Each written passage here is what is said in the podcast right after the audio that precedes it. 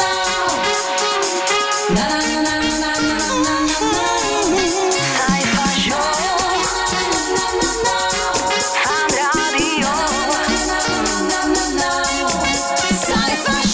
Ahojte milí poslucháči Fanrádia, opäť sme urobili také žmurky, žmurky, žmurky a zase ďalší týždeň ubehol. Bože, veď ja už mám po 60 po 50 čo sa to deje?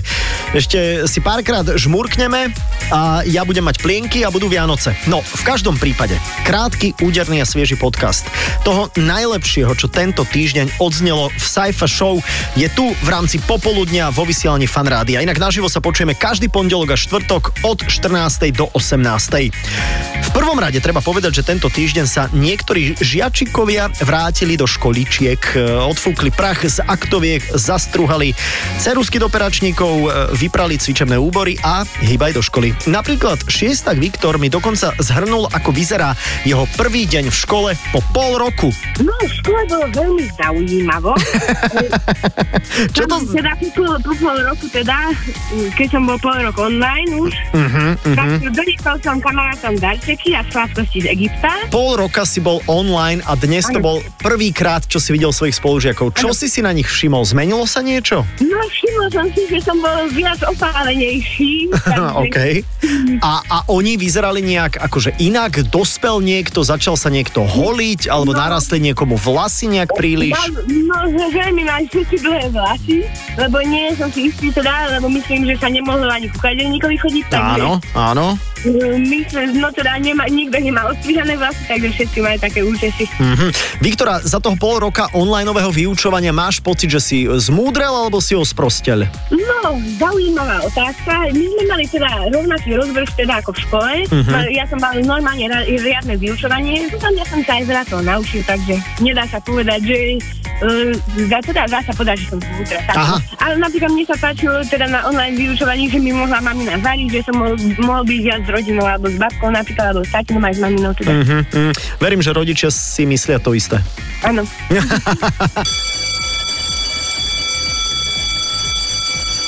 Citujeme Viktora, bolo to zaujímavé. Tento týždeň, konkrétne v stredu, mala narodeniny aj britská kráľovna Alžbeta II. Úctyhodných 95 rokov. A čo by som to bol za fanúšika britskej monarchie, keby som sa neposnažil jej odovzdať srdečné gratulácie.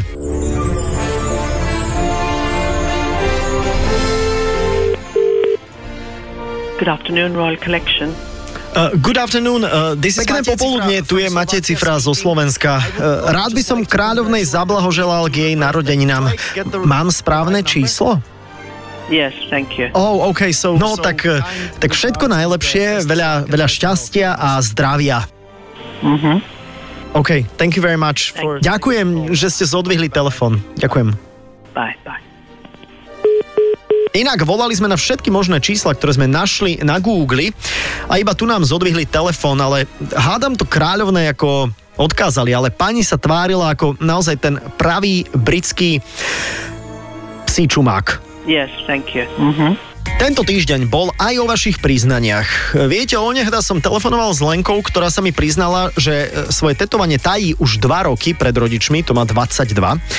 A to si nechala ešte na, členok vlastne vytetovať, že, že family, teda rodina a dátumy narodenia všetkých rodinných príslušníkov. Jednoducho na každej rodinnej oslave má vysoké ponožky.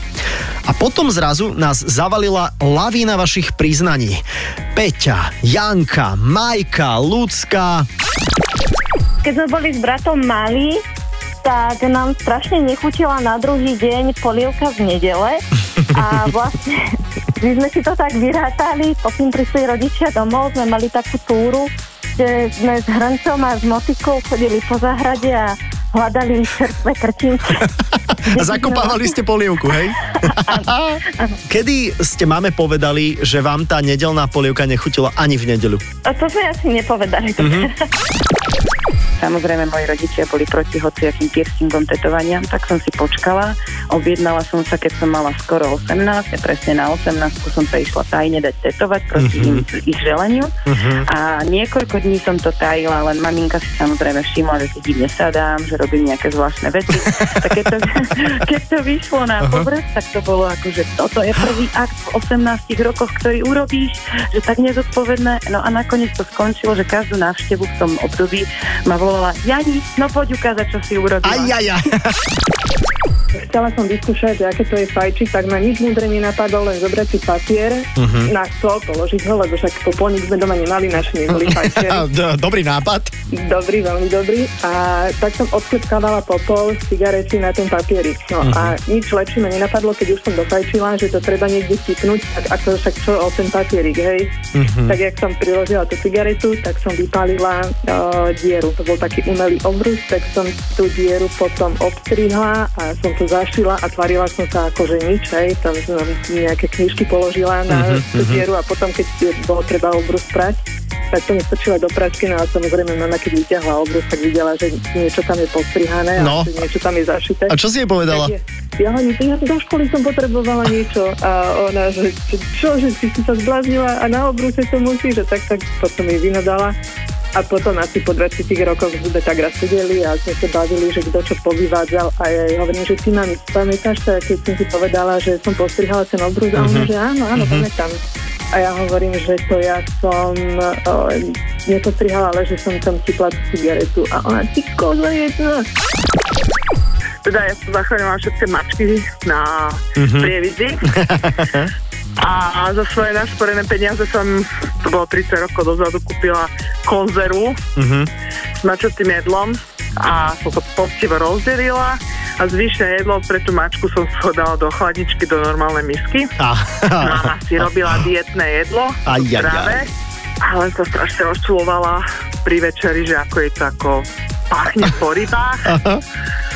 A ja si pamätám ten pocit, ak som sa pozerala na večerníček a stále hlave mi išlo, že ona mi zošala meso pre mačku.